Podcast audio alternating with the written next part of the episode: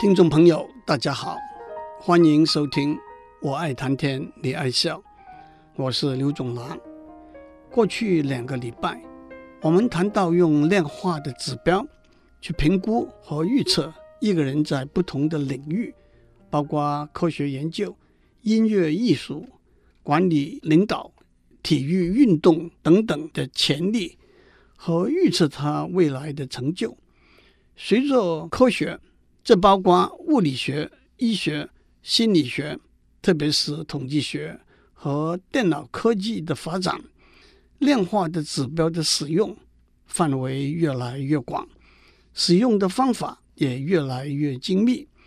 在不同的领域，许多的方法里头，可以说有两个不同的主要途径：一个是从潜力来预测未来的成就，一个是从过去的表现。来预测未来的表现。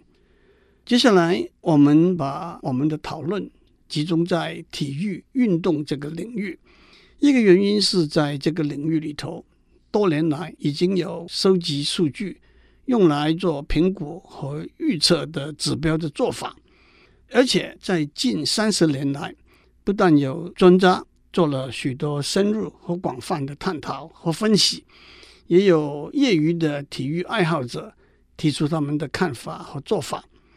上个礼拜我们讲到美国职业棒球大联盟里头，怎样用不同的数据来评估一个球员的能力和成就。我们已经讲过，在打击方面，安打 hits 和打击率 batting average、雷打数 total bases 和长打率。Slugging percentage、保送 base on balls 和上垒率 on base percentage、打点 runs batted in 和得分总数 runs produced 等等，都是相似但并不完全相同的指标。今天，让我们接下来讲一些评估一个投手的能力和成就的指标。当然，大家都知道，在棒球比赛里头。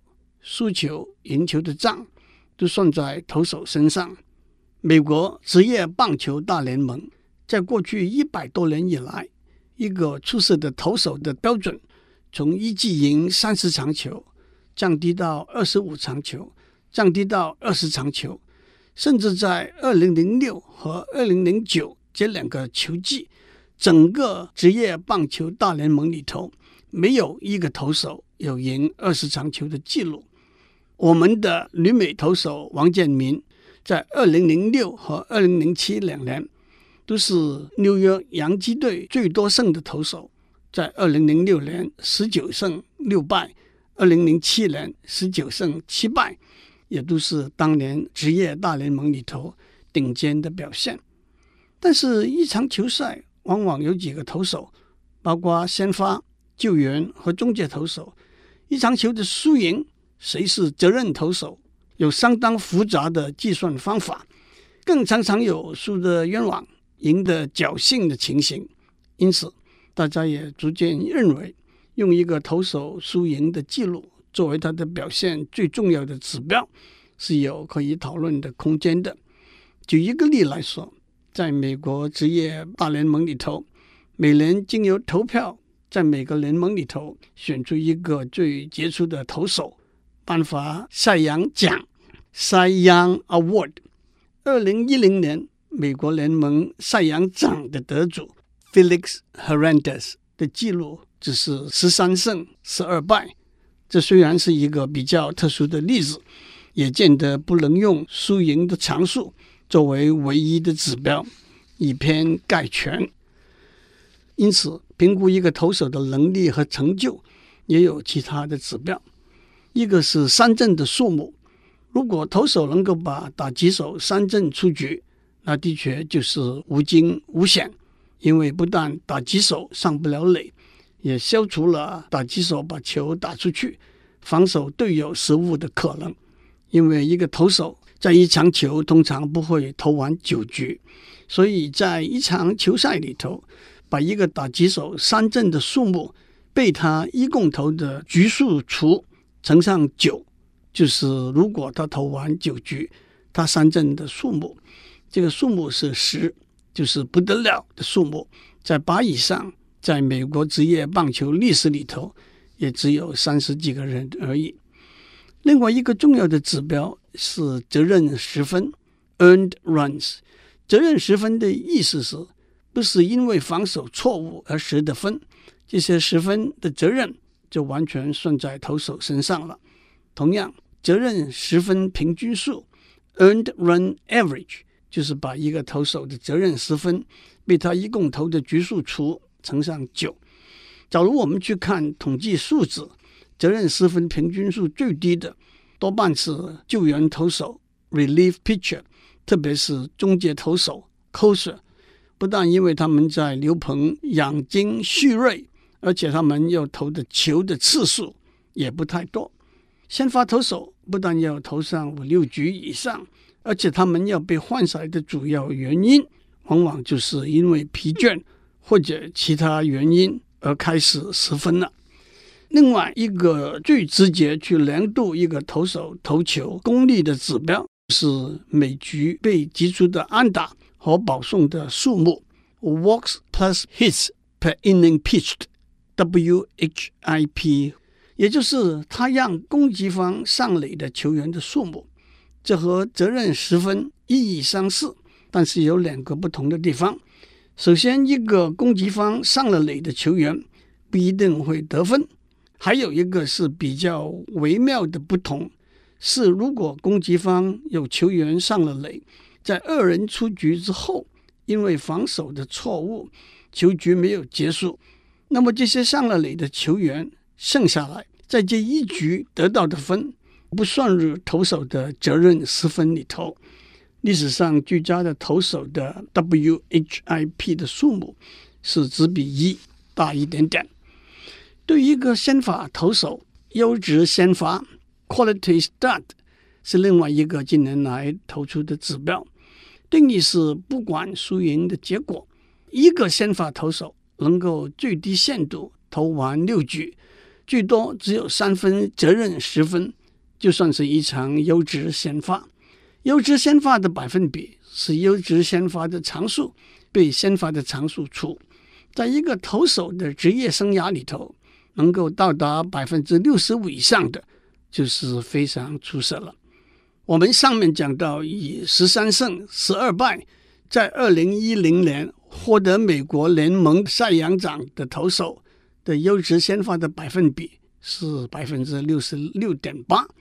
不过话又说回来，到目前为止，他的职业生涯里头只有一百九十场先发，和最杰出的老前辈 Tom Seaver。有六百四十七场先发，优质先发的百分比是七十点二的记录相比，还是有不如的地方。我讲了这许多，目的是指出一个运动员，推而广之，任何一个专业人士的能力和成就，可以用不同的量化指标来衡量。我们从上面讲过的例子里头看到，有些指标比较全面。有些指标比较片面，有些指标切题深入，有些指标无关宏旨。不过，在许多情形之下，只看单一指标的数据，结果总是难免变成瞎子摸象。因此，最重要的是如何把不同的统计结果综合起来，做出判断和结论，甚至是难以量化的判断和结论，例如美丽。有价值等等，那才是真正使用数据统计的目的。正如我们上面讲过，从三冠王的三个指标——打击率、全垒打数、打点，我们可以断定一个球员是不是一个好的打击手。但是进一步，他对全队获得胜利的贡献是不是最大的呢？更进一步，如果要付出高薪留住他，他在全队里头的重要性又是如何呢？这就除了数据以外，还得加上主观的经验和直觉的判断了。另外一点是，有些统计的结果是可以用现实的数据来验证的，也因此增加统计结果的可信性。一个例子是，如果一个球队得分多，失分少，那就自然是赢多输少。但是一个相当精准的公式，是一个球队在一个球季赢的场数和输的场数的比例等于整个球季得分和失分的总数的比例的平方。譬如一个球队整个球季得分的总数等于失分的总数，那么整个球季赢和输的场数的比例是一比一。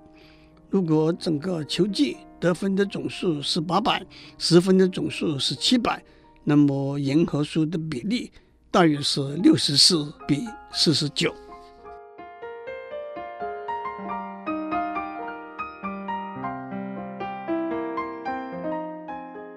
接下来，让我为大家讲一个故事。这个故事有一个真实的背景，后来被写成一本小说和拍成一部电影。小说和电影的英文名字都叫做《Moneyball》，电影的中文名字是《魔球》。我讲的是一个混合的版本。这个故事的主角叫做 Billy Bean。一九八零年，他从高中毕业。在职业棒球的球探的眼中，他是一个能打、能投、能跑、能防守、极有才华的棒球员。在当年的选秀大会上，纽约大都会队 （New York Mets） 在第一轮就把他选上了。虽然斯坦福大学也给了他运动奖学金，让他同时参加棒球和足球的校队。他经过一阵犹豫。决定放弃斯坦福大学的机会，到属于大都会队的小联盟球队报到。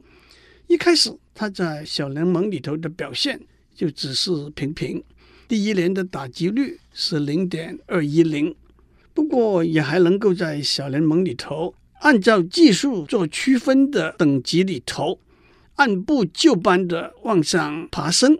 虽然和他同时的几个球员。已经在大联盟露出头角了。Billy Beane 在小联盟待了四年之后，在一九八四年的季末，也就是整个球季输赢大势已定的时候，才有机会到大联盟打了五场球。他的打击率是零点一零零。一九八五年，他回到小联盟，表现还相当不错。到了季末。也可以说是亦是亦是的，在上到大联盟打了八场球，有两次安打，一个打点。菲律宾前后在小联盟打了六年球，大都会队对他也失去耐心，就把他交易送到明尼苏达的双城队 （Minnesota Twins）。他在双城队的大小联盟球队里头浮沉了两年。又被交易到底特律的老虎队 （Detroit Tigers），一个球季一共只打了六场球，就被释放为自由球员 （Free Agent）。奥克兰运动家队 （Oakland Athletics） 和他签了约，但是在一九八九年的球季，Billy Bean 还是没有办法在大联盟里头站稳脚。他已经二十八岁了。也就决定结束职业棒球员的生涯。他跟当时的总经理艾德森 （Sandy Alderson） 说：“他想留在奥克兰运动家队担任先行球探的工作。先行球探的任务是先头部队，先行去观察即将面对的对手的强项和弱点。”艾德森对他要放弃在大联盟打拼的机会有点不解。因为虽然那只是一息尚存的机会，但也是许多人梦寐以求的机会。不过，爱德森还是把 Billy b e n 留下来了。他认为，反正先行球探是没有什么大作用的工作。职业运动里头竞争的剧烈是众所周知的，能够在大联盟站上一席位，真是所谓百中选一、千中选一。但是即使如此，十年以前，经过球场上的再三观察，体能上的反复测试，Billy Beane 都被球探们公认为最有潜力的一个球员。可是整整十年里头，他不可以说没有机会，可是始终没有办法脱颖而出，在默默中自然会引起他对传统评估一个球员的方法的怀疑。三年之后，菲律宾被升为助理总经理，负责评估小联盟球员的工作。让我讲一下一个美国职业棒球队的架构。一个球队就像一个企业一样，由一个或者多个出钱的大老板拥有，赚钱花钱都是大老板的事。钱以外的事，有些大老板管得很多，也有些大老板管得很少。大老板底下是总经理，总经理上承大老板之命，手底下有属于大联盟和小联盟的球队，主管所有的人事。当然，这里头最重要的一个人就是大联盟球队的总教练，球队输赢的责任就放在总教练的身上。换句话说，老板是皇帝、董事长，总经理是宰相、CEO，总教练就是领兵打仗的将军，负责生产的厂长。这其中最重要的一个关键是球员的人事权是在总经理的手上。原则上，这不但包括球队里头的四十个正规球员，也包括下面上千个在小联盟的球员。每个职业球员通过他的经纪人和球队签一个合约，这个合约包括薪水和期限。光是合约的内容就变化多端，薪水可以逐年改变，而且可以有各式各样和球场上的表现挂钩的奖金。例如一个打击手的打击率，一个投手的先发次数等等，合约也可以随时调整。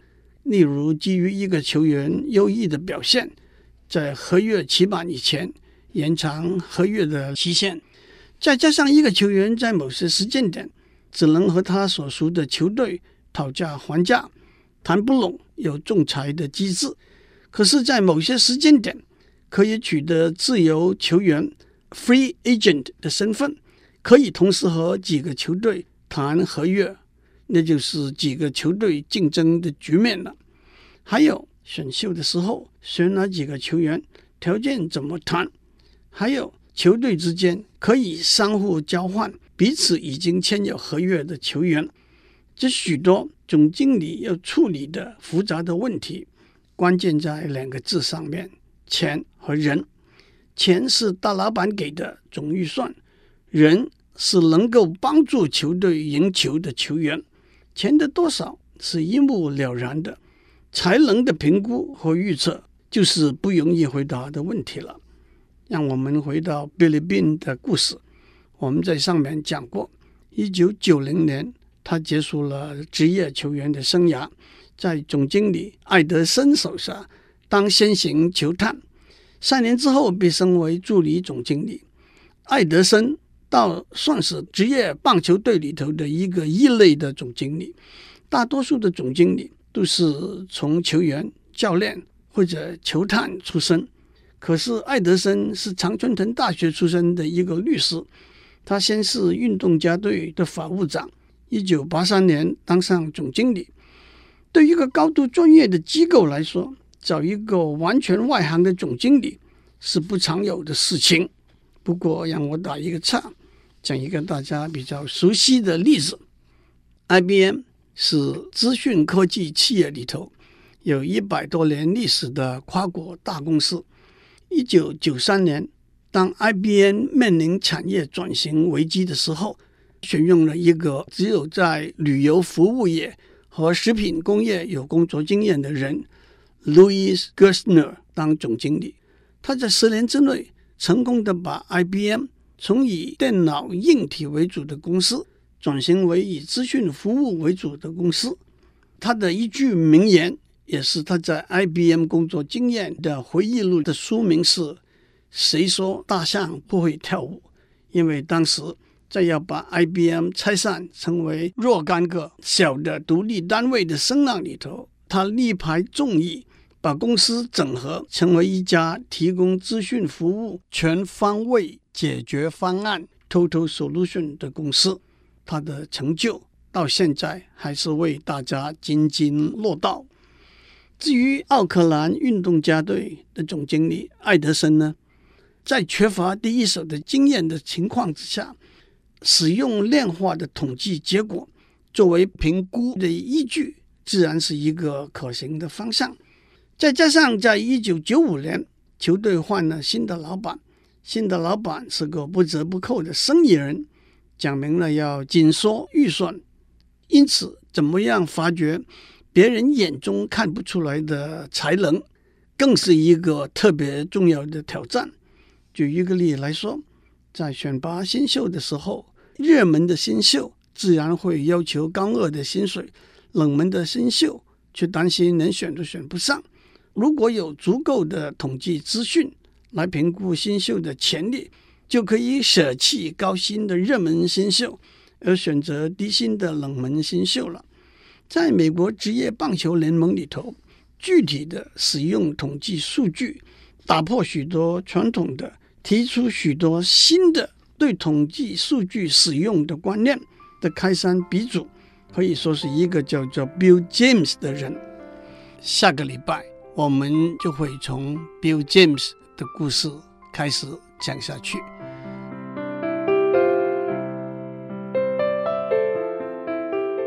以上内容由台达电子文教基金会赞助播出。